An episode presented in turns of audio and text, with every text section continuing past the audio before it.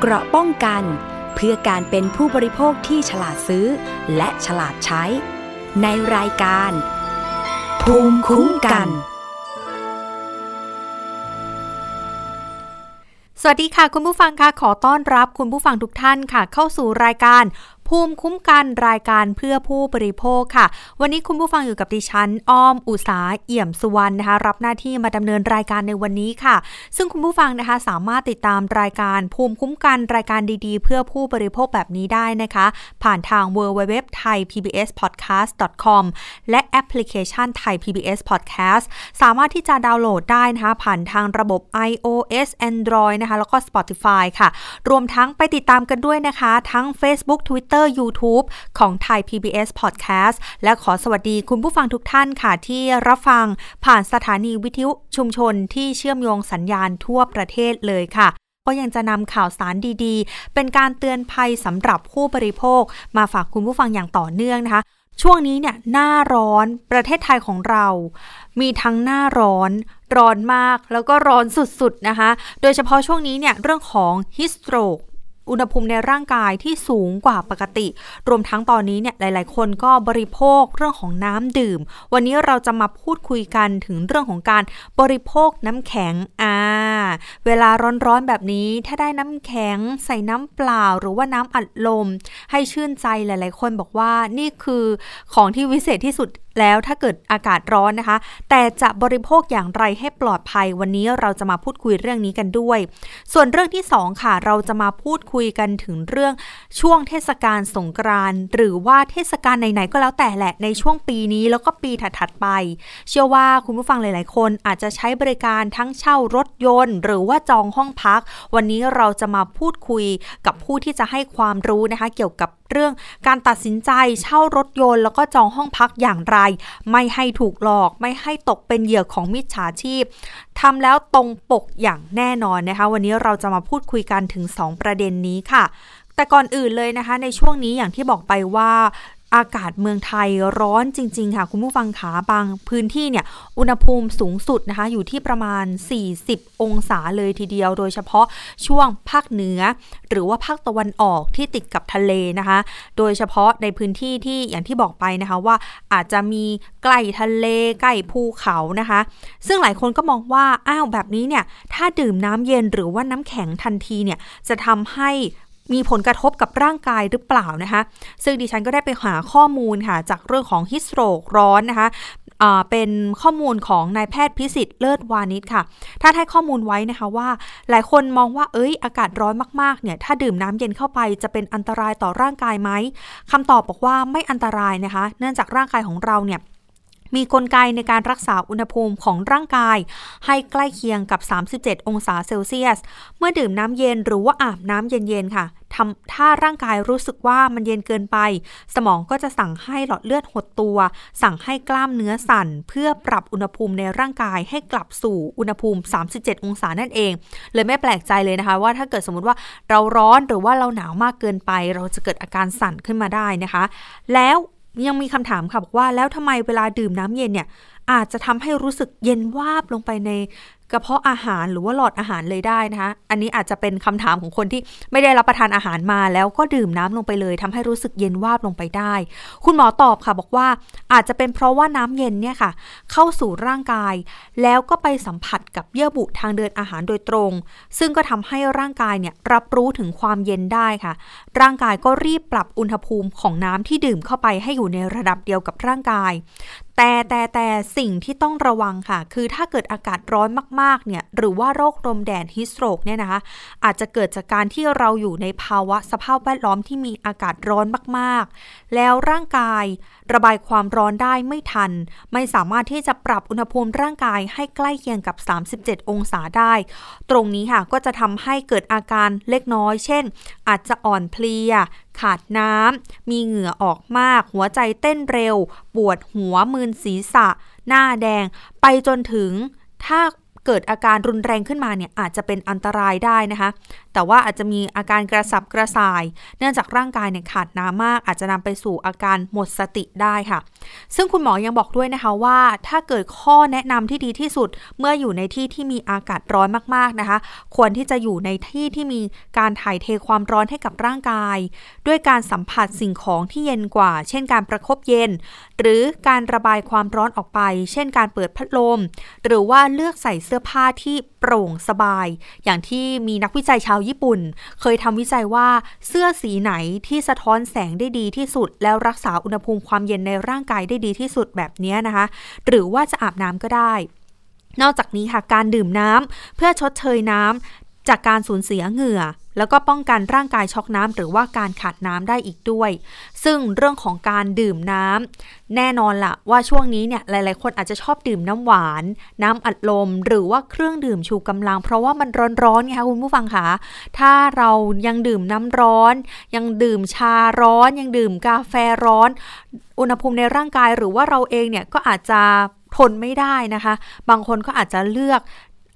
น้ำดื่มหรือว่าเครื่องดื่มที่ผสมน้ำแข็งค่ะ ซึ่งตรงนี้นะคะ ศูนย์พิทักษ์สิทธิผู้บริโภค จังหวัดลำปาง สภาองค์กรของผู้บริโภคค่ะ เขามีการโพสต์ Facebook นะคะ เตือนภัยประชาชน ให้บริโภคน้ำแข็งที่มีภาชนะบรรจุที่ปิดสนิท สะอาด แล้วก็มีฉลากที่แสดงรายละเอียดครบถ้วนค่ะ ซึ่งเวลาเลือกนะคะเขาก็บอกว่าจะต้องเลือกที่มีการเก็บการขนส่ง เก็บรักษาที่เหมาะสม หากมีการบริโภคน้ำแข็งที่ผลิต หรือว่าเก็บรักษาที่ไม่เหมาะสมเนี่ยอาจจะมีการปนเปื้อนของจุลินทรีย์ อาจจะทำให้เกิดโรคอุจจาระร่วงนะคะ หรือว่าอาจจะเป็นอาหารเป็นพิษได้ ซึ่งในพื้นที่อื่นๆนะคะ นอกจากในพื้นที่กรุงเทพมหานคร หรือว่าพื้นที่ต่างจังหวัดเนี่ยก็อาจจะเกิดปัญหานี้ได้ ซึ่งตอนนี้ค่ะทาง Facebook ของศูนย์พิทักษ์สิทธิผู้บริโภคจังหวัดลำปางเขาก็เตือนภัยประชาชนด้วย วันนี้ค่ะเราได้รับเกียรติการพูดคุยกับเจ้าหน้าที่รับเรื่องร้องเรียน ศูนย์พิทักษ์สิทธิผู้บริโภคจังหวัดลำปาง หน่วยงานประจำจังหวัดลำปาง สภาองค์กรของผู้บริโภคคุณศิราพรณใจบุญให้เกียรติอยู่ในสายกับเราในวันนี้นะคะ สวัสดีค่ะ คุณศิราพรคะสวัสดีค่ะค่ะ ก่อนอื่นเลยค่ะ ตอนนี้เนี่ยเห็นว่าทางศูนย์พิทักษ์สิทธิผู้บริโภคเนี่ยมีการโพสต์เฟซบุ๊กเตือนประชาชนไปตรงนี้ที่มาที่ไปเป็นยังไงบ้างคะคือจริงๆแล้วต้องบอกก่อนว่าคือทางหน่วยงานของเราอะค่ะ ศูนย์พิทักษ์สิทธิผู้บริโภคจังหวัดลำปางเนี่ย เป็นหน่วยงานประจำจังหวัดลำปาง ที่อยู่ภายใต้สภาองค์กรของผู้บริโภคนะคะ ซึ่งเราเมื่อพูดถึงผู้บริโภคอะค่ะ เราก็เลยต้องมีการทำงานที่เกี่ยวกับผู้บริโภคเป็นหลัก เพราะฉะนั้นเราจึงเล็งเล็งเห็นว่าในส่วนตอนนี้ค่ะ เมื่อพูดถึงหน้าร้อน เราก็เลยจะต้องนึกถึงอะไรที่มันเย็นๆอะไรเนี้ยค่ะ เราคิดเสมอว่าแต่ละเทศกาลเราต้องมีอะไรที่เตือนภัยให้กับผู้บริโภคก็เลย อ่าเป็นส่วนหนึ่งที่เราทำการโพสต์เตือนภัย เพราะว่าส่วนใหญ่ในอ่าหน้าร้อนนะคะผู้บริโภคเนี่ยต้องบอกไว้ว่าต้องพึ่งที่เย็นเป็นหลักนั่นก็คือน้ำแข็ง แล้วก็การเลือกซื้อน้ำแข็งของผู้บริโภคเนี่ยค่ะอ่าอ่าไม่ได้มีการที่จะได้บางบางท่านก็ไม่ได้ไม่รู้รู้เลยว่าการเก็บรักษาหรือการผลิตเนี่ย มันมันมีกรรมกรรมวิธีการที่สะอาด ที่ผู้บริโภคสามารถบริโภคได้หรือไม่ค่ะอย่างนี้ค่ะ แล้วพอมันเป็นหน้าร้อนที่ผู้ประกอบการมีการเรียกได้ว่าขายน้ำแข็งได้แบบเป็นจำนวนมาก ก็เลยอาจจะไม่ได้ใส่ใจในเรื่องของการผลิต เพราะฉะนั้นเนี่ยทำให้พอมันมาถึงผู้บริโภคในการซื้อมารับประทานนะคะอาจจะมีสารที่ทำให้เกิดแบบพวกโรคอุจจาระร่วงหรือทำให้อาหารเป็นพิษได้อย่างเงี้ยค่ะ จากการประชาสัมพันธ์ของเราอะค่ะ ก็เลยที่จะให้ทางผู้บริโภคเลือกซื้อน้ำแข็งที่มันรู้สึกปลอดภัยในการรับประทานไม่ว่าจะเป็นน้ำแข็งถุง หรือว่าเป็นน้ำแข็งที่ตักตามร้านค้าอะไรเงี้ยค่ะก็เลยเป็นที่มาของเราค่ะ บวกกับข้อมูลที่เราไปได้ข้อมูลจากสำนักงานคณะกรรมการอาหารและยาด้วย ก็เลยมาบวกเป็นการให้ข้อมูลในเรื่องของการบริโภคน้ำแข็งด้วยค่ะ ค่ะ แล้วหลังจากที่โพสต์ Facebook ไป มีเสียงตอบรับอย่างไรบ้างคะ มีผู้บริโภคหรือว่ามีใครติดต่อมาร้องเรียน หรือว่าชี้ช่องทางไหมว่า เอ้ย ร้านนี้ค่ะ คุณศิราพรคะร้านนี้เนี่ยดูค่อนข้างไม่สะอาดเลย หรือว่ามีคนบอกว่าอุ้ยเป็นเหมือนกันเลยนะทำให้ต้องเฝ้าระวังกันมากขึ้น มีเสียงตอบรับยังไงบ้างคะคือตอนนี้ต้องบอกว่าหลังจากที่มีการโพสต์ออกไปนะคะ เราก็ การเข้าถึงโพสต์ก็ก็เยอะอยู่เหมือนกันสองพันกว่าคนดูอะไรเงี้ยค่ะ แล้วทีเนี้ยก็คือว่ายังไม่มีเรื่องร้องเรียนในส่วนของน้ำแข็งเข้ามานะคะ แต่จะเป็นในเรื่องของ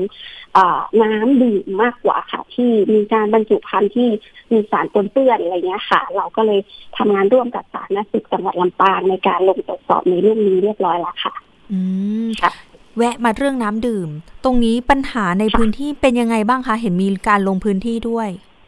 อ๋อค่ะ ก็คืออเราได้รับการรับเรื่องร้องเรียนจากผู้บริโภคจากทางเพจอะค่ะ ก็คืออไม่ประสงค์ออกนามเนาะเขาก็มีการบริโภคเขาเรียกว่าน้ำดื่มเป็นเป็นหัวที่มาจากผู้ประกอบการน้ำดื่มค่ะในพื้นที่เนาะแล้วก็ทีเนี้ยคือขวดมันเป็นในเรื่องของขวดไม่สะอาดมีคราบอะไรเงี้ยค่ะ แล้วก็ถ้า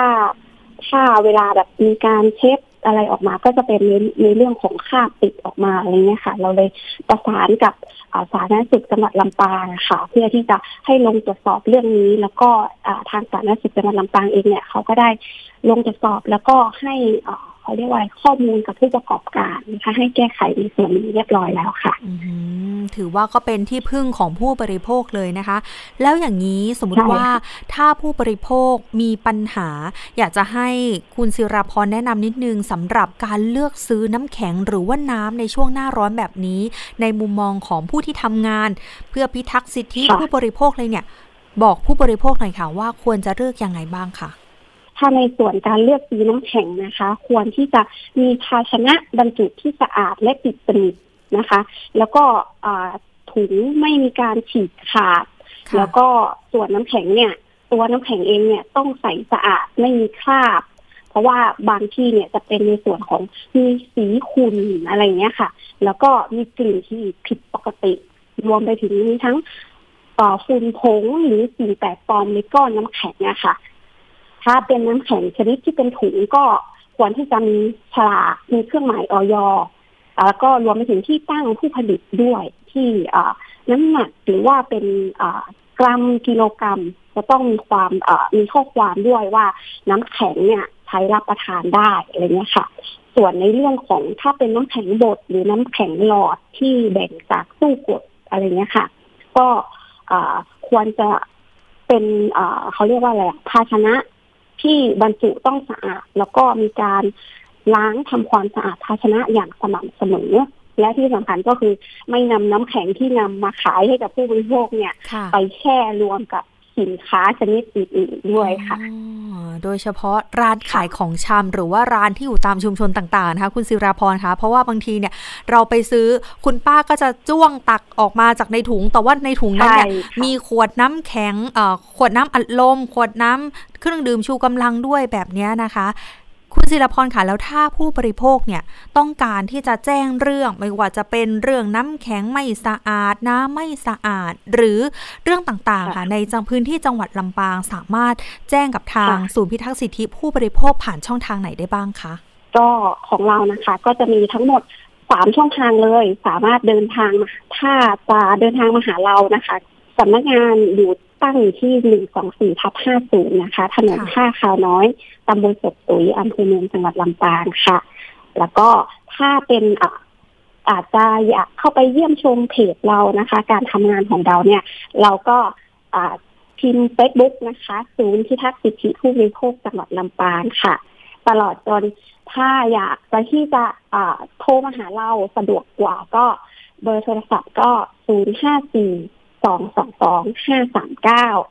แล้วก็ศูนย์เก้าสี่แปดเจ็ดแปดสี่หนึ่งสามเก้าค่ะค่ะก็ถือว่าเป็นอีกหนึ่งช่องทางนะคะที่ให้ผู้บริโภคเนี่ยได้ออกมาเรียกร้องได้มาพิทักษ์สิทธิ์ของตัวเอง แล้วอย่างนี้ครั้งต่อไปในช่วงหน้าร้อนแบบนี้ แง้มได้ไหมคะว่าจะมีการโพสต์เตือนภัยประชาชนเกี่ยวกับเรื่องอะไรอีกบ้างไหมคะ ก็อาจจะเอาเข้ากับหน้าร้อนตอนนี้ก็กำลังเป็นฮิต ส่วนส่วนในเรื่องของแบบสงการก็จะเป็นเรื่องของการบริโภคการใช้หรือว่าโดยเฉพาะแป้งค่ะ ที่อาจจะมีการเล่นสงการและถูกการห้ามหรือเป็นปืนฉีดน้ำอะไรอย่างเงี้ยค่ะ ที่มีความแรงดันสูงอะไรเงี้ยค่ะ ในการใช้ในเทศกาลสงการค่ะ หรืออาจจะเป็นของที่เป็นของเขาเรียกว่าอะไรให้ผู้ใหญ่ในช่วงเทศกาลด้วย แต่ก็จะต้องอ น้องๆสื่อนี่ก็คงจะไม่ได้ไม่ได้หยุดการทำงานนะคะ ก็คงจะมีการโพสต์เตือนตลอดค่ะค่ะ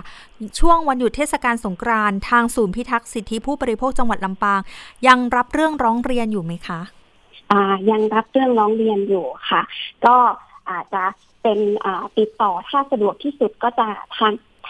แฟนเพจเฟซบุ๊กค่ะ ก็จะเป็นศูนย์พิทักษ์สิทธิผู้บริโภคจังหวัดลำปาง แล้วก็เบอร์โทรศัพท์ ตามที่ได้เรียนแจ้งเลยค่ะ ก็จะเป็นสะดวกมากกว่า แต่ว่า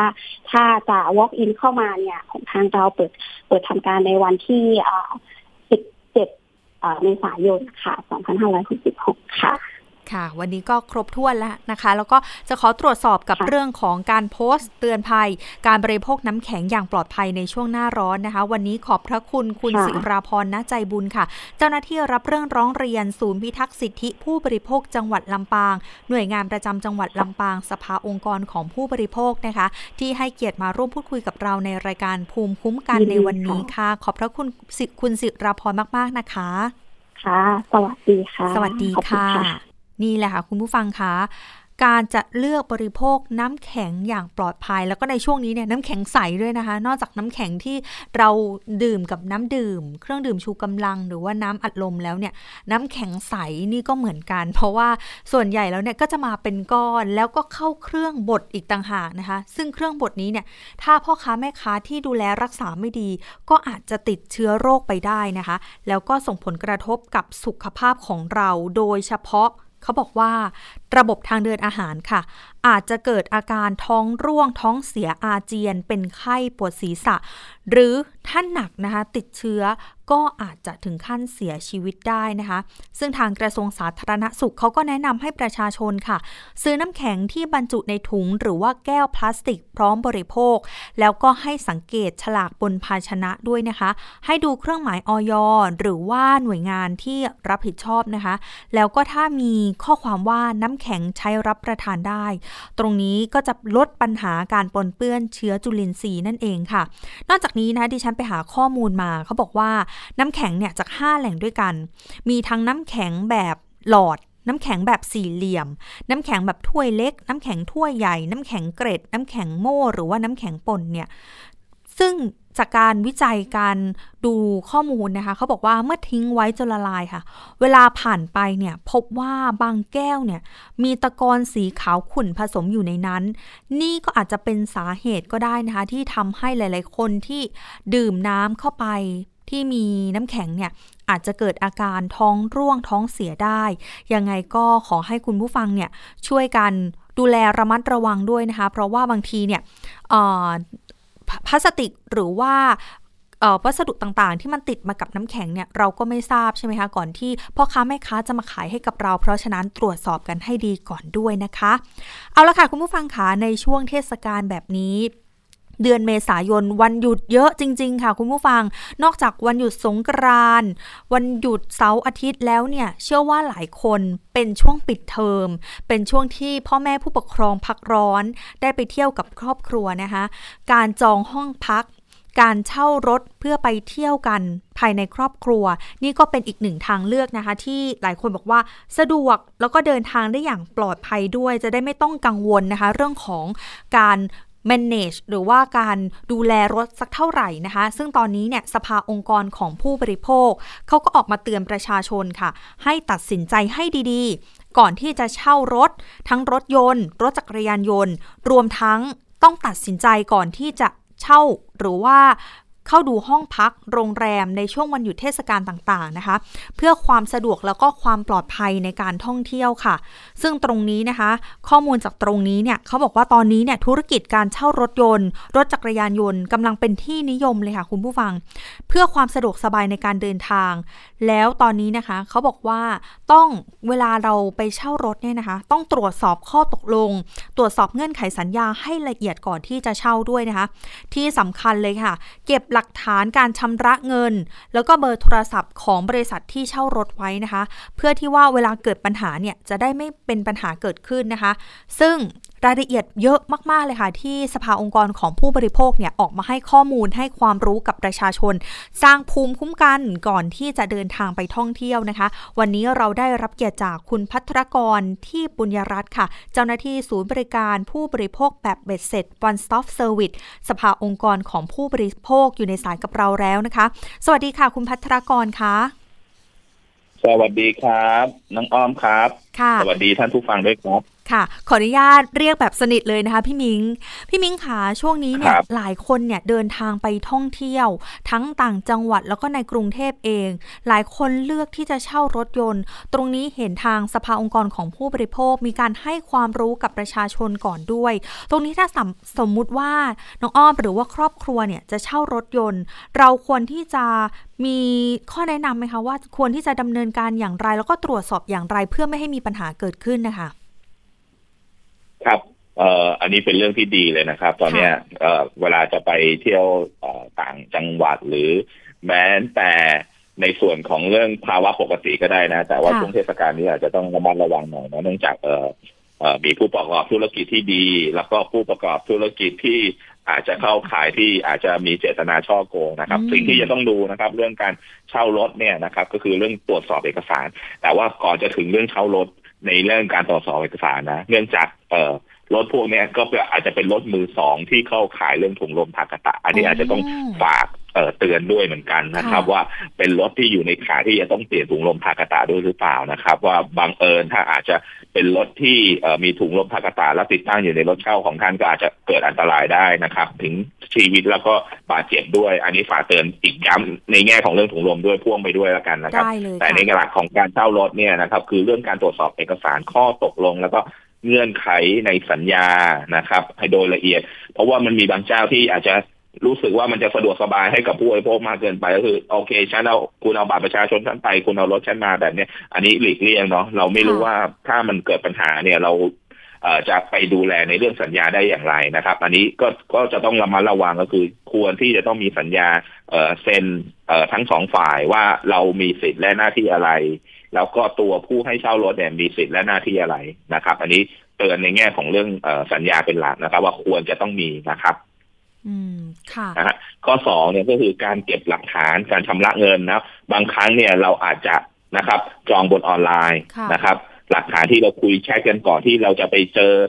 รถจริงที่เราไปจองเช่นเดี๋ยวเราอยู่กรุงเทพเราอาจจะมีการสนทนาคุยกับผู้ให้เช่าแหละที่จังหวัดเชียงใหม่ก่อนนะครับ หลักฐานพวกนี้ก็คือสิ่งสำคัญนะครับ หรืออาจจะต้องจำเป็นจะต้องชำระล่วงหน้าเนี่ย ก็คือหลักการเนี่ยนอกจากเรื่องการเช่ารถแล้ว ไม่ว่าจะซื้อสินค้าบริการอะไร ต่างๆเนี่ยครับหลักฐานคือสำคัญที่สุดนะครับ เวลาที่เกิดปัญหาเราจะเรียกร้องสิทธิของผู้บริโภคเนี่ยจำเป็นจะต้องมีหลักฐานนะครับ ที่จะไปโต้แย้งสิทธิ์กับเขาได้นะครับ แล้วก็ข้อที่สามเนี่ยครับก่อนเช่าก็อย่าลืมนะครับ สอบถามเนี่ยคือเรื่องสำคัญเลย ก็คือเรื่องข้อมูลประกันภัยว่า เอ๊รถที่ฉันเช่าเนี่ย มันมีประกันครอบคลุมนะครับ ประเภทไหนนะครับ ชั้นหนึ่งชั้นสองชั้นสามไม่ใช่ว่าตัวรถผู้ประกอบธุรกิจเนี่ยให้เช่ารถเขามีสัญญาประกันภัย ชั้นหนึ่งไว้ให้นะครับ แต่นะครับอาจจะมาเรียกทิกกี้ หรือมีกลโกงที่อาจจะมาเรียกเก็บเงินว่าเออคุณจะต้องเสียค่าส่วนประกันส่วนแรกเช่น ชั้นสามหรือชั้นสองที่เขาจะมีค่าเก็บประกันส่วนแรกในการที่จะครอบคลุมว่าถ้าเกิดอุบัติเหตุคุณในฝ่ายผิด คุณจะต้องเสียค่าเสียหายส่วนแรกก่อนสามพันห้าพันแล้วแต่กรณีนะ ประกันมันมีหลายประเภท ท่านจะต้องสอบถามกับผู้บริการให้เช่ารถให้แน่ใจนะครับ ว่าครอบคลุมเรื่องประกันประเภทไหนนะครับ แล้วก็เปรียบเทียบกับราคาที่เราเช่าด้วยนะครับแล้วก็ข้อที่สี่เนี่ย เมื่อได้รับรถแล้วนะ ก็จะต้องสำรวจรอบรถก่อนนะครับ ก่อนที่เราจะขับออกไปเนี่ยนะครับว่ามันมีจุดรอยตำหนิที่มีรอยเฉียวชนก่อนหน้าที่ตัวผู้บริโภครับรถคันนี้มาหรือเปล่านะครับมือถือนะครับ มีกล้องนะครับ มีวีกล้องถ่ายวิดีโอได้ ท่านสำรวจรอบรถก่อนเลยนะครับชี้มาร์กถ้ามันมีรอยที่เคยเกิดอุบัติเหตุก่อนหน้าเรานะครับ ท่านก็สามารถที่จะโต้แย้งตรงนี้ได้ว่าให้ระบุไปด้วยนะครับ ว่าตรงนี้มันเกิดเหตุรอยก่อนที่เราจะรับรถนะครับอันนี้คือสิ่งสำคัญที่ควรจะต้องทำนะครับ แล้วก็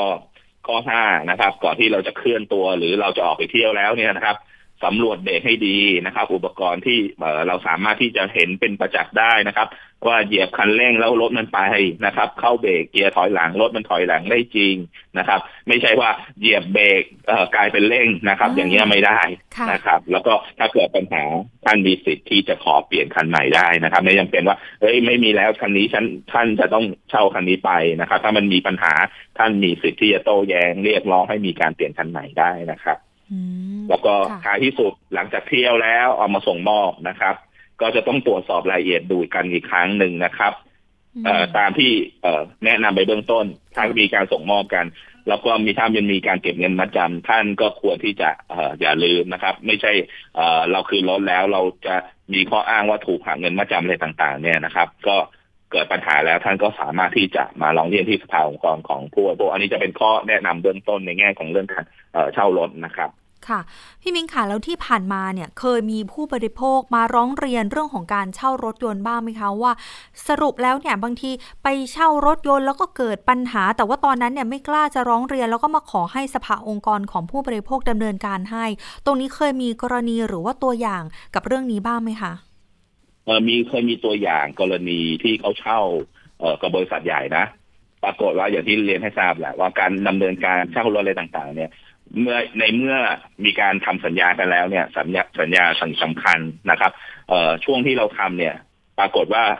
เราลืมเก็บ แล้วก็หรืออาจสูญหายไประหว่างเดินทางเนี่ย กลายเป็นว่าเอ่อในเงื่อนไขของสัญญาที่ผู้บริโภคที่เขามาร้องเรียนกับสภาเนี่ย ไปว่าเอ่อเขาส่งมอบคืนเนี่ยผมว่าเช่าวันเจ็ดวันนะครับ ผมยกตัวอย่าง แล้วก็ขอยกเลิกนะครับ คืนก่อนกำหนดเนี่ยนะครับ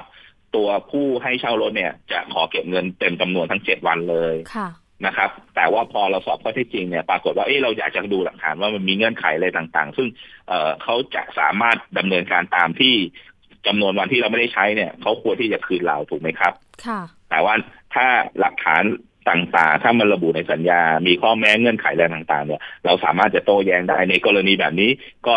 ท้ายที่สุดแล้วเนี่ยนะครับ ก็ มีการคุยกัน แล้วก็มีการเก็บหลักฐานในเชิงที่มีการโต้ตอบกันทางเมลนะครับ ว่าโอเค ก็มีสร้างกันเงื่อนไขลักษณะแบบนี้ว่าถ้าครบไม่ตามจำนวนวันเขายินดีที่จะเคืนเงินให้กับวันที่ไม่ได้ใช้นะครับ อย่างเงี้ยมันก็จะบ่งบอกถึงว่าการที่เรามีสัญญาหรือหลักฐานต่าง ๆ แบบเนี้ยมันสามารถที่จะเอามาต่อสู้ในการที่เราปฏิบัติเงื่อนไขแล้วเขาไม่ปฏิบัติอย่างเงี้ยก็จะมีการโต้แย้งลักษณะแบบนี้ก็คือ ความจำเป็นของการมีหลักฐานคือสิ่งสำคัญที่สุดนะครับ ค่ะ แล้วอย่างนี้ถ้าเวลาที่ทางผู้บริโภคเนี่ยร้องเรียนมา ทางสภาผู้บริโภคดำเนินการยังไงให้บ้างคะ หรือว่าเป็นพี่เลี้ยงในการให้คำแนะนํำยังไงบ้างคะ โดยปกตินะครับ เวลาเมีผู้บริโภคร้องเรียนเข้ามา แล้วก็ปรากฏหลักฐานชัดเจนว่าถูกละเมิดสิทธิผู้บริโภคแบบนี้นะครับ เบื้องต้นทางสภาเจ้าหน้าที่ฝ่ายคุ้มครอง และพิทักษ์สิทธิของสภาองค์กรของผู้บริโภคก็จะโทรติดต่อไปยังผู้ประกอบธุรกิจก่อนนะครับ ว่าขอให้ท่านนะครับปฏิบัติตามสัญญา แล้วก็ไม่ละเมิดสิทธิผู้บริโภคนะครับเบื้องต้นจะเป็นลักษณะแบบนี้นะครับ กรณีที่เป็นสัญญาระหว่างสองฝ่าย ระหว่างตัวผู้บริโภคเองกับตัวธุรกิจเอง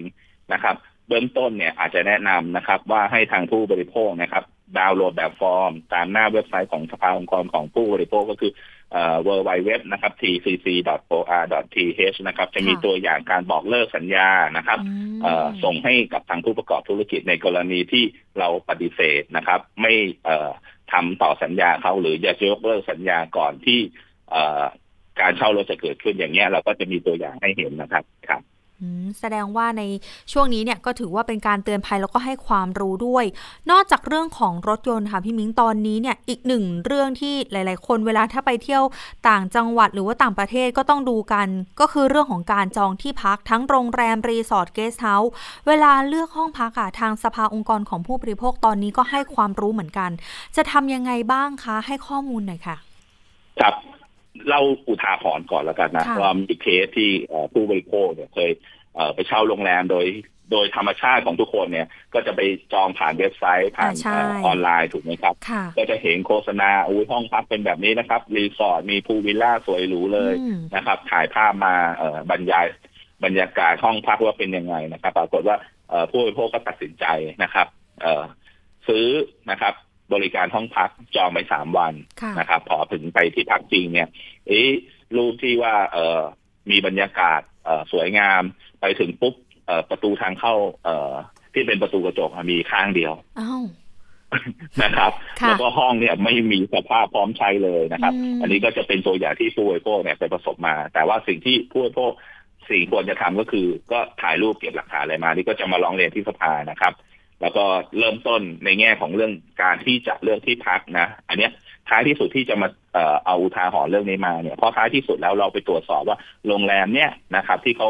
เชิญชวนหรือประกาศโฆษณาทางเว็บไซต์เนี่ยกลายเป็นว่าเป็นโรงแรมที่ไม่มีใบอนุญาต นั่นก็คือโรงแรมเถื่อนนั่นเองนั่นก็คือจะเป็นข้อแนะนำข้อแรกเลยนะครับ ก่อนที่ท่านจะตัดสินใจเลือกที่พักเนี่ย ท่านควรที่จะไปตรวจสอบนะครับ ว่าโรงแรมธุรกิจนั้นน่ะมีใบอนุญาตถูกต้องไหมนะครับ ตามเว็บไซต์ที่ปรากฏอยู่ในสภาองค์กรของพวกก็มีให้ลิงก์ในการตรวจสอบนะครับ ว่าตัวโรงแรมตัวธุรกิจหรือโฮมสเตย์เองต่างๆ เนี่ยที่มีการจดแจ้งกับหน่วยงานท้องถิ่นนะครับ ว่าเป็นโรงแรมที่ ได้รับการรับรองนะครับ มีใบอนุญาตเปิดกิจการได้ถูกต้องนะครับอันนี้ก็จะเป็นวิธีการตรวจสอบนะครับ แล้วอย่างนี้การดูรีวิวเนี่ย บางที่เนี่ยมีภาพสวยเหลือเกิน แต่พอปรากฏว่าพอไปจริง ๆ แล้วอย่างที่พี่มิ้งบอก ประตูมีด้านเดียวบ้างล่ะ ตรงนี้เนี่ยรีวิวยังใช้ในการประกอบการตัดสินใจได้อยู่ไหมคะพี่มิ้งคะเอาเอาเป็นว่า ใช้ประกอบการสินใจได้แต่ว่าไม่ได้ร้อยเปอร์เซ็นตนะครับแต่ว่าถ้าเราจองในเว็บไซต์ดังๆ เนี่ยส่วนใหญ่เนี่ยเขาจะไม่เคยลบรีวิว นอกจากว่าท่านไปซื้อห้องพักในส่วนของที่มีการจองในส่วนของเว็บไซต์ที่เป็นส่วนตัวของเขาเองที่เขาบริหารจัดการฐานข้อมูลเองแบบเนี้ย อาจจะนะครับที่เขาสามารถจะแก้ไขรีวิวได้นะครับ อาจจะดูไม่น่าเชื่อถือ แต่ว่าโดยรวมแล้วเนี่ยส่วนใหญ่โรงแรมในระดับที่เป็นสามดาวสี่ดาวที่จองเนี่ยจะไม่ค่อยมีปัญหานะครับ ส่วนใหญ่เนี่ยจะจะเป็นโรงแรมที่เอ่อจำนวนห้องพักไม่เยอะ แล้วก็อาจจะเป็นพวกลักษณะที่เป็นโฮมสเตย์แต่อีกอย่างหนึ่งก็คือ เราต้องยอมรับว่าในเชิงมิจฉาชีพออนไลน์เนี่ยมันเยอะมากนะครับ ท่านอาจจะต้อง ใช้ความระมัดระวังอย่างสูงในการที่จะเลือกใช้นะครับ แล้วก็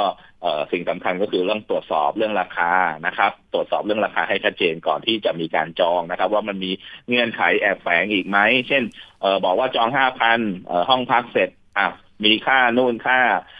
ดำเนินการค่าทำความสะอาดนะครับ แล้วก็มีค่าปรับ ว่าถ้าทำของเสียหายอย่างเงี้ยเงื่อนไขต่างๆเนี่ยอาจจะต้องระมัดระวังพิเศษนะเพราะว่าพวกนี้เขาอาจจะมีดอกจันเล็กๆซึ่งเขาจะบอกว่าไอ้นี่เอามาโต้แย้งว่าเนี่ยเขาเออบอกก่อนล่วงหน้านะครับ แต่ว่าถ้าเป็นลักษณะนี้ผู้พวกไม่ต้องกังวลนะครับ เรื่องข้อสัญญาที่ไม่เป็นธรรมเป็นสัญญาฝ่ายเดียวนะครับรับรู้กับทางผู้ประกอบธุรกิจฝ่ายเดียวอย่างเงี้ยเอามาใช้บังคับกับผู้บริโภคไม่ได้นะครับ แล้วก็อีกเรื่องหนึ่งก็คือเรื่องการเข้าห้องพักแล้วเวลามันเกิดปัญหาท่านควรที่จะบันทึกนะครับภาพอะไรต่างๆ ตอนที่เราสั่งซื้อทางออนไลน์นะครับ แคปไว้นะครับ ว่าสิ่งที่เขาชวนเชิญมาว่าห้องมีลักษณะเท่าไหร่มาตรฐานห้าดาวพวกเนี้ยสามารถที่เป็นส่วนหนึ่งของสัญญาที่เขานำเสนอทางออนไลน์ได้ แล้วปรากฏว่าไปพักจริงเนี่ยไอ้ที่บอกว่าห้าดาวเนี่ยมันเหลืออยู่สองดาวครึ่งแบบนี้ครับ ท่านก็มีสิทธิ์เรียกร้องในการละเมิดสิทธิผู้บริโภคได้นะครับ ค่ะ อย่างที่เมื่อสักครู่นี้พี่มิ้งบอกว่าให้ตรวจสอบเรื่องของราคาแล้วก็รายละเอียด เพราะว่าเห็นในอินเทอร์เน็ตเยอะมากๆค่ะ โดยเฉพาะเรื่องของ pool villa เป็ดอะค่ะ เป็ดที่มันเป็นห่วงยางใน pool villa มีผู้บริโภคเคยร้องเรียนเข้ามาผ่านทางรายการเหมือนกัน บอกว่า เวลาที่ไปทำเป็ด ตัวเนี้ยเป็ดที่เป็นห่วงยางเนี่ยนะคะ รั่วหรือว่ามีรอย มักจะถูกเก็บเงินแบบนี้ค่ะ ถือว่าเป็นการเอาเปรียบผู้บริโภคด้วยไหมคะ เพราะว่าเวลาเก็บเงินทีเนี่ยก็หลายร้อย แล้วก็เวลาผู้บริโภคเข้าพักเนี่ยก็จะเจอปัญหาแบบนี้ซ้ำๆค่ะพี่มิงคะก็อย่างที่เรียนให้ทราบเนาะว่าว่าหลักสัญญาไม่เป็นธรรมเนี่ย มันสามารถที่จะเอามาใช้แก้ปัญหาในส่วนของเรื่องการ ถูกเอารัดเอาเปรียบจากผู้ประกอบธุรกิจได้นะครับ เช่นเป็ดมูลค่าสมมติว่าเป็ดพวงยางเนี่ยอาจจะสองสามพันบาท แต่ว่าเวลาเสียหายปุ๊บเขาจะมาเรียกค่าพันแบบนี้ครับ มันก็ต้องมีหลักฐานมายืนยันได้นะครับ ไม่ใช่คุณจะมีสิทธิ์ที่จะบอกว่าไอ้ฉันบอกเงื่อนไขกับคุณไปแล้วว่า ถ้าคุณทำเสียหายคุณต้องชดใช้จำนวนตามที่ผู้ประกอบธุรกิจมากล่าวอ้างแบบนี้มันใช้ไม่ได้นะครับ ใช้ ท้ายที่สุดเนาะอันนี้วิธีการในปัญหาถ้ามันเกิดแบบข้อในที่เรียกว่านี้ท่านไปที่โรงพักแล้วก็ให้ทางเจ้าหน้าที่เป็นคนไกล่เกลี่ยหรือดีที่สุดนะครับ โทรมาหาที่สภาองค์กรของผู้บริโภคได้นะครับ หมายเลข 0 8 1 1 3 4 9 2 1 6 นะครับ หรือหมายเลข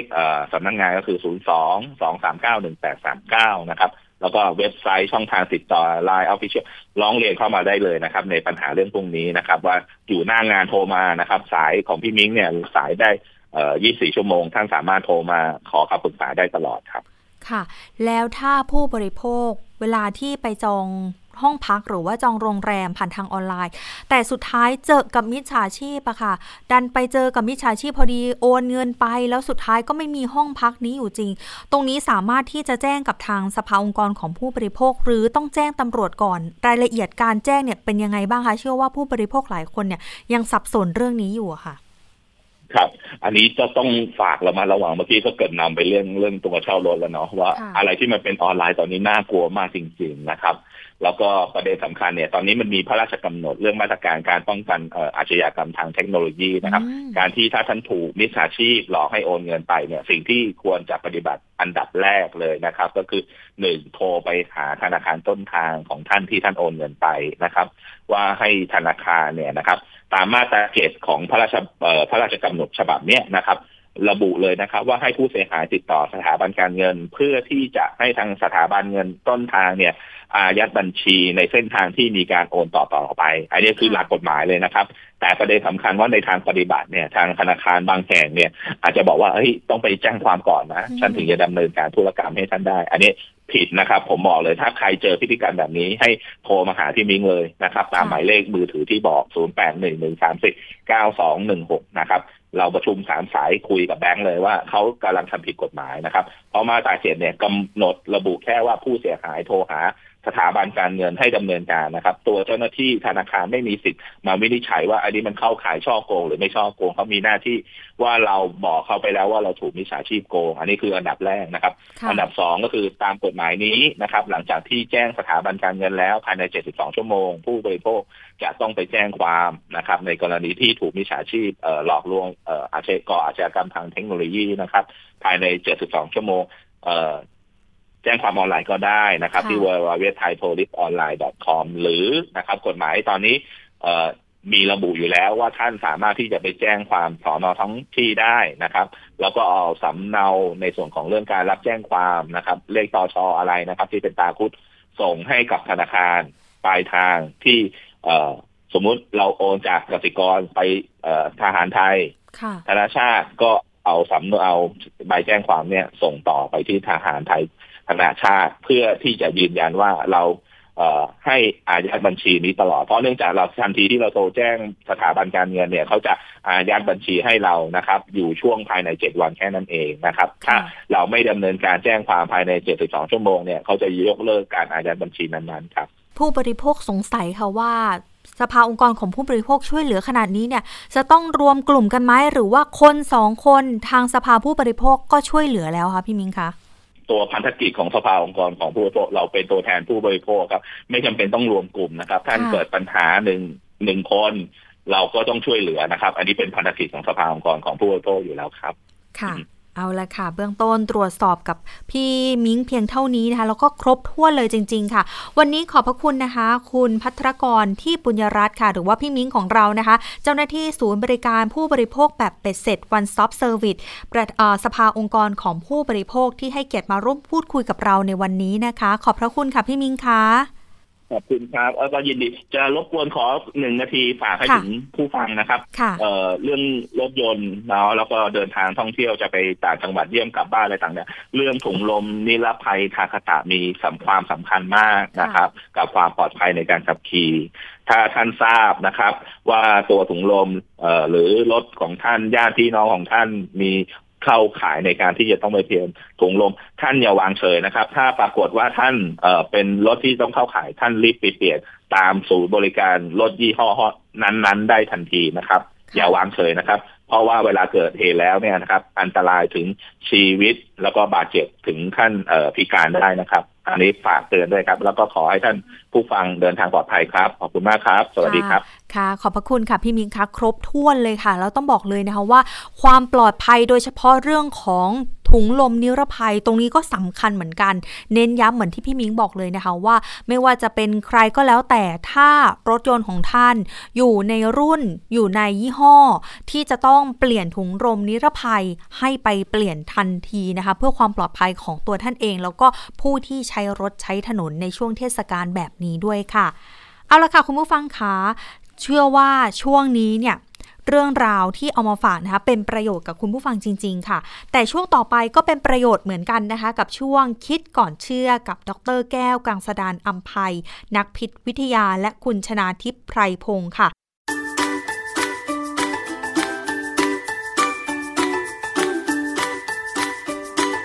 ช่วงคิดก่อนเชื่อ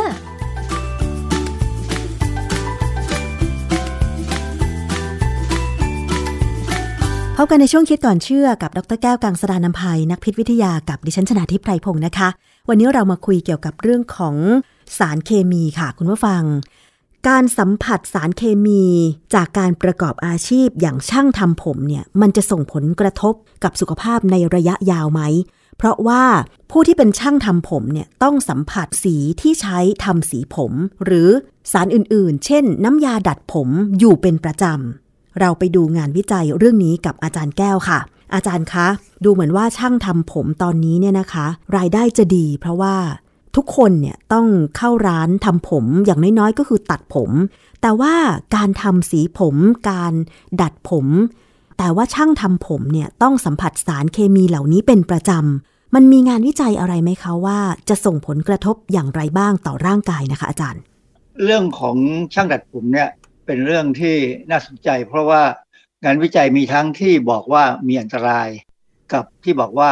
ไม่มีอันตราย คือช่างดัดผมเนี่ยเป็นคนที่น่าสงสารนะ เพราะว่าเขาสัมผัสสารเคมีเยอะมาก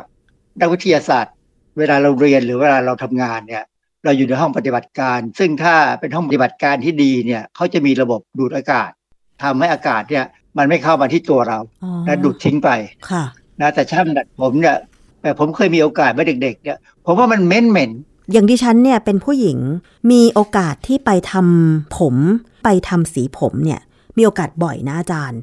คือยอมรับเลยเหมือนที่อาจารย์บอกว่าสารเคมีที่ใช้ทำผม ไม่ว่าจะเป็นน้ำยาดัดผม เดี๋ยวนี้มันมีครีมทำสีผมอีกนะคะ แล้วก็รวมไปถึงครีมยืดผมต่างๆ ซึ่งยอมรับว่าแค่ได้กลิ่นมันก็กลิ่นฉุนมาก แล้วช่างทำผมที่เขาสัมผัสทุกวัน หรือว่าเขาชินคะอาจารย์ที่เขาสัมผัสกับมันทุกวัน ประเด็นคือเขาชิน ชินแล้วก็เขาไม่รู้ คือเขาไม่รู้ว่ามันมีอันตรายหรือไม่มีอันตราย เพราะว่าอะไร เพราะว่าผลิตภัณฑ์ต่างๆ ที่ใช้ในการดัดผมเซ็ตผมอะไรก็ตามเนี่ยนะมันอยู่ในกลุ่มของเครื่องสำอาง ซึ่งเครื่องสำอางเนี่ยมีการดูแลโดยออยแต่เป็นการดูแลแบบวัตถุที่สัมผัสภายนอกอะ่ะ มันไม่เหมือนยาหรืออาหาร มันเป็นเครื่องสำอาง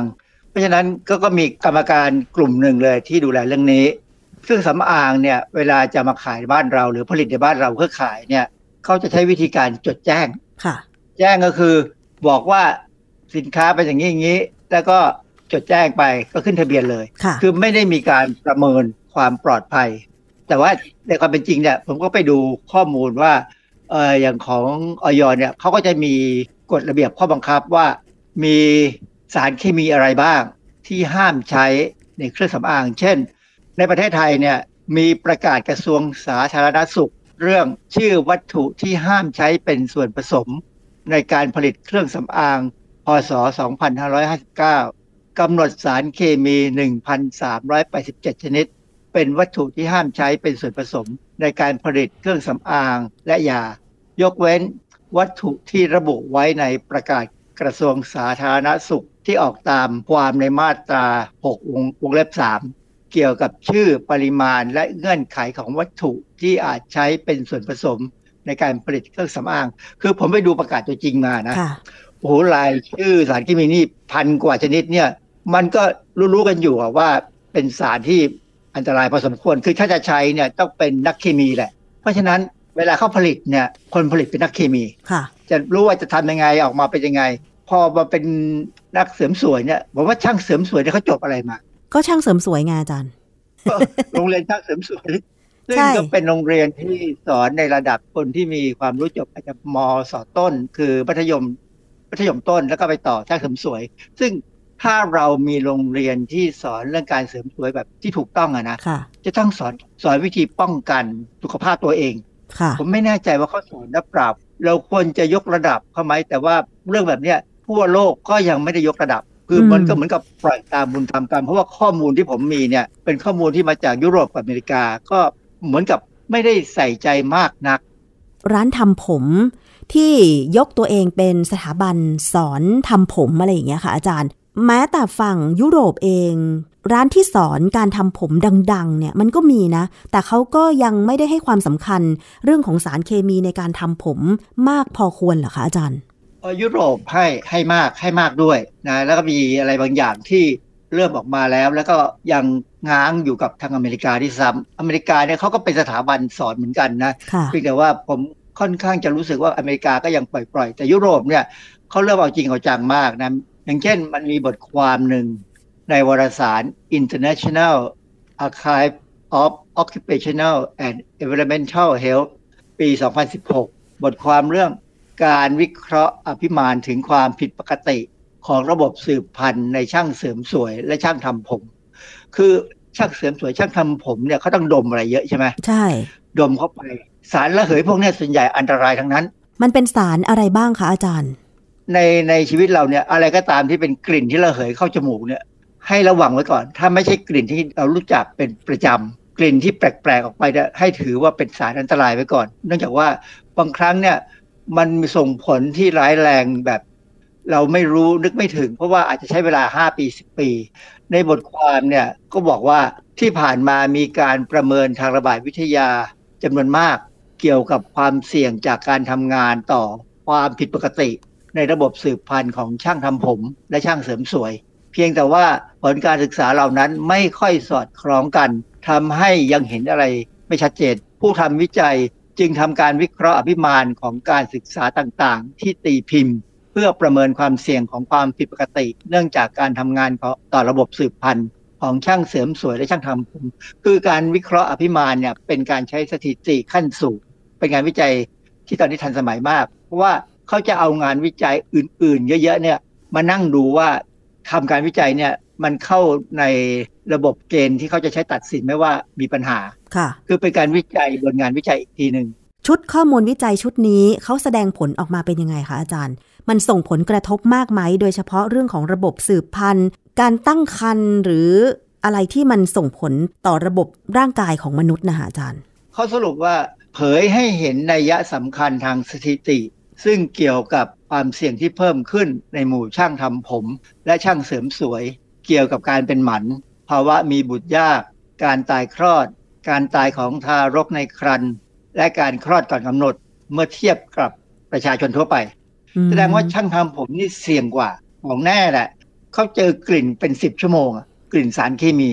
บางอย่างกัดสีผมบางอย่างผสมกันเพื่อให้เกิดสีนู่นสีนี้ขึ้นมาเนี่ยมันเป็นสารเคมีค่ะเออกลิ่นจะระเหยออกมาด้วย มันจะต้องมีการระเหย สารระเหยหลายอย่างเนี่ย สามารถซึมเข้าไป ในเลือด ซึมเข้าไปทั้งตัวได้ ซึ่งอาจจะไปที่อวัยวะสืบพันธุ์เช่นมดลูก แต่ผู้ชายไปใช้ทำผมก็มีนะ ก็อาจจะไปที่อวัยวะสืบพันธุ์เนี่ยซึ่งมันจะไม่มีผลกับเซลล์สืบพันธุ์ เราไม่รู้ข้อมูลพวกนี้เท่าเท่าไหร่ทีนี้ประเด็นที่สำคัญคือ ถ้าเราจะแก้ปัญหาตอนนี้เนี่ยร้านทำผมทุกร้านน่าจะมีระบบดูดอากาศขึ้นข้างบนให้ง่าย ๆ ก็คือใช้ไอ้ที่ดูดควันที่เขาใช้ในเดพัตคารค่ะ แล้วดูดควันขึ้นไปเดินดูดกลิ่นให้กลิ่นนี้ขึ้นไปตลอดเวลา เพื่ออย่างน้อยก็ให้อากาศเนี่ยถูกดูดออกไปข้างนอก คือมันอาจจะเปลืองแอร์หน่อยแอร์ต้องใช้ไฟเยอะขึ้นเพื่อให้เย็น แต่ว่ามันปลอดภัยที่ว่าอากาศเนี่ยถูกถ่ายเท เพราะฉะนั้นร้านทำผมควรจะต้องมีเครื่องแบบเนี้ยทำไมผลการวิจัยชิ้นนี้เนี่ย ถึงบอกว่าช่างทำผมมีความเสี่ยง ต่อระบบสืบพันธุ์มากกว่าที่จะเป็นระบบทางเดินหายใจอะค่ะอาจารย์ เพราะว่าโดยความเข้าใจทั่วไปอย่างดิฉันเนี่ย ถ้าได้กลิ่นฉุน สูดเข้าไปบ่อยๆ มันน่าจะมีปัญหากับระบบทางเดินหายใจ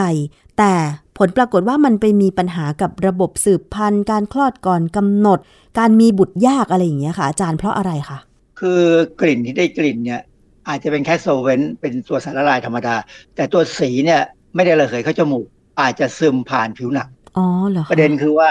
เขาใส่ถุงมือดีไหมเขาใส่ถุงมือนะอาจารย์เวลาเขาทำสีผม อย่างที่ฉันเคยไปทำสีผมเหมือนกัน แต่ว่ามันเป็นไปได้ไหมคะว่าถึงแม้เขาจะใส่ถุงมือ ในขณะที่ทำสีผมย้อมสีผม แต่ว่าด้วยความที่เขาสัมผัสบ่อยๆ มันจะซึมผ่านถุงมือได้ค่ะอาจารย์ซึมผ่านถุงมือเนี่ยคงไม่เพราะว่าถ้าถุงมือนี่มีมาตรฐานเนี่ยไม่ซึมผ่าน แต่ประเด็นงานวิจัยเนี่ยทำจากงานวิจัยที่ทำในต่างประเทศนะในประเทศที่อาจจะเจริญกว่าเรานะ อันนี้เรายังไม่เคยมีงานวิจัยของคนไทยว่าโอกาสที่มันจะเกิดผลเนี่ยมันก็ใช้เวลาค่ะมันไม่ใช่ว่าอยู่ๆจะเกิดมาให้เราเห็น แล้วหลาย ๆ คนอาจจะนอนใจ ว่าน้ำยาที่ใช้ทำผมเนี่ยได้รับการดูแลพอสมควรจากทางหน่วยงานของประเทศ อันนี้ผมพูดทั่วไปเนี่ยคือเขาจดแจ้งกันทั้งนั้นแหละ ทุกประเทศเนี่ยจดแจ้งไม่ไม่มีใครประเภทที่ว่าเออถ้าจะขึ้นทะเบียนต้องเอาไปทดลองทาในตัวสัตว์ทดลอง แล้วมันพอมีงานวิจัยเรื่องอื่นไหมคะ ที่สนับสนุนข้อมูลนี้นะคะอาจารย์ เออมีบทความที่น่าสนใจในประเทศที่เขาสนใจเรื่องสุขภาพของประชาชนมากนะ ที่เขาตีพิมพ์ใน Journal of Occupational and Environmental Medicine ปี 2008 บทความนี่ยชื่อ ภาวะมีบุตรยาก และการแท้งโดยธรรมชาติของสตรีที่เป็นช่างทำผม การศึกษาด้านสุขภาพในมณฑลฮอร์ดแลนด์ มณฑลที่อยู่ในประเทศนอร์เวย์คือเขามีโครงการใหญ่นะที่จะใช้คนในเมืองในมณฑลฮอร์ดแลนด์เนี่ยทำหลาย ๆ อย่าง แต่ว่าเรื่องของช่างทำผมเนี่ยก็เป็นส่วนหนึ่งที่เขาไปดูแล คนที่ทำวิจัยเนี่ยเข้าไปศึกษาความเสี่ยง ผลด้านลบต่อระบบสืบพันธุ์ของช่างทำผมชาวนอร์เวย์เก็บข้อมูลเกี่ยวกับภาวะมีบุตรยาก การตั้งครรภ์ช้า การแท้งนะที่เกิดเอง การสูบบุหรี่ก็คืออันนี้คืองานวิจัยส่วนใหญ่ที่เป็นทางด้านระบาดวิทยาเนี่ยเขาจะดูอยู่ตลอดเวลาว่ามีการสูบบุหรี่ไหมในอาสาสมัคร แล้วก็ระดับการศึกษาของผู้หญิงวัย 40 ปีจำนวนประมาณ 17,000 คน ตั้งแต่ปี 1997 ถึง 1999 ซึ่งผลลัพธ์เนี่ยแสดงว่าภาวะมีบุตรยากและการแท้งเองในช่างทำผมนั้นสูงกว่าผู้หญิงในอาชีพอื่นเนี่ย 1.3 เท่า ก็คือประมาณ 30%และผลที่เกิดขึ้นนั้นแสดงปฏิสัมพันธ์มีนัยสำคัญระหว่างการทำงาน และพฤติกรรมการสูบบุหรี่ โดยความเสี่ยงส่วนใหญ่นั้นพบในผู้ที่ไม่เคยสูบบุหรี่ อันนี้ประหลาดมาก มันต่างจากเวลาเขาทำวิจัยเรื่องอื่นเนี่ยมักจะพบว่าคนที่สูบบุหรี่เนี่ยมีความเสี่ยง แต่อันนี้ผมก็มองพยายามตีความผมก็เข้าใจแล้วล่ะเพราะว่าคนที่สูบบุหรี่เนี่ยนะ ถ้าไม่สูบมากจนป่วยเนี่ย ระบบร่างกายของเขาเนี่ยภูมิต้านทานเขาจะแข็งแรงพอสมควรนะ เพราะว่าเขาจะได้รับสารพิษเป็นประจำอ๋อค่ะ มันไปกระตุ้นการทำลายสารพิษในระดับหนึ่ง เพราะฉะนั้นถ้าช่างทำผมได้สารพิษเข้าไป ระบบพวกที่มันใช้งานร่วมกันนะไม่ได้หมายความว่าการสูบบุหรี่นี่มันดีนะ จริงๆการสูบบุหรี่ไม่ดีเท่านั้นแหละ แต่ว่าบังเอิญเนี่ยคนที่ผลออกมาแล้วบอกว่าคนที่ไม่ได้สูบบุหรี่เนี่ยเสี่ยงกว่าเนี่ยมันมันก็เป็นเรื่องที่ ประหลาดคำนึงน่าคำนึงมาก ๆ ในกรณีของช่างทำผมในบ้านเราเนี่ยว่า ส่วนใหญ่เนี่ยคนที่สูบบุหรี่ก็มักจะดื่มสุราด้วย เพราะฉะนั้นมันจะไปกันใหญ่แล้วเปล่า สรุปง่ายๆก็คือว่าช่างทำผมเนี่ยเสี่ยง แต่ว่าก็มีงานที่เขาตีพิมิกในวารสาร เรื่องของผลลัพธ์การตั้งครรภ์ในช่างตัดผมหญิงให้ข้อมูลเกี่ยวกับอาชีพเสริมสวยในสเปน อันนี้เป็นสเปนนำมาซึ่งการสัมผัสกับ ผลิตภัณฑ์สารเคมีมากมายเออช่างทำผมจะมีความเครียดทางจิตเรื่องจากสังคมด้วย แล้วก็ร่างกายเหนื่อยล้าเขาคงต้องยืนนานนะค่ะมันก็เหนื่อยผลออกมาบอกว่าความเสี่ยงเนี่ยนะก็บอกว่าอาจจะมีส่งผลต่อสุขภาพของช่างทำผมที่ตั้งครรภ์และลูกหลานที่เกิดขึ้นมา ผลการศึกษาได้พบว่าความเสี่ยงดังกล่าวของการแท้งเองในช่างทำผมเพิ่มขึ้นเล็กน้อย ซึ่งส่วนใหญ่เกี่ยวข้องกับความเครียดที่เกี่ยวข้องกับการทำงาน ความเครียดและเจอสารเคมีก็เลยทำให้เสี่ยงมากขึ้น ดังนั้นเนี่ยมันก็น่าสนใจว่าช่างทำผมบ้านเราเนี่ยเครียดไหม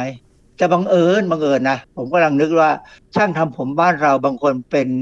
LGBT เขาเป็นหญิงประเภทสองความที่เขาเป็นผู้ชาย แต่มาทำแบบผู้หญิงเนี่ยฮอร์โมนเขาต่างจากผู้หญิงหนึ่งนะอวัยวะสืบพันธุ์เขาก็อาจจะไม่มีปัญหา แต่ก็ไม่แน่ เพราะว่า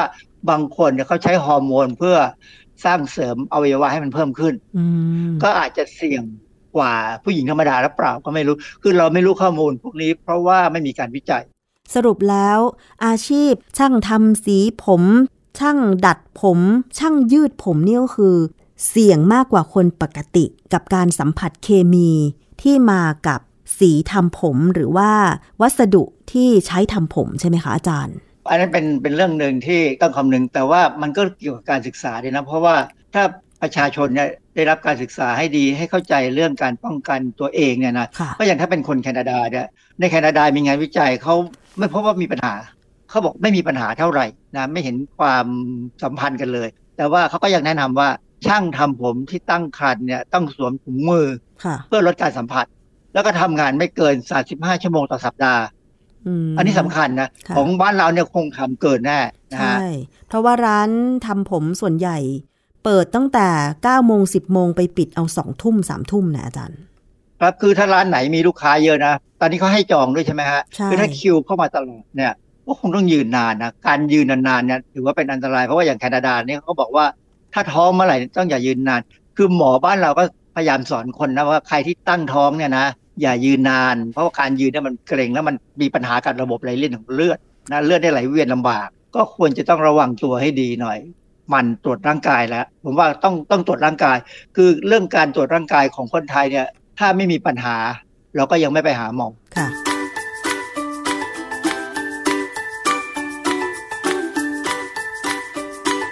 ช่วงคิดก่อนเชื่อ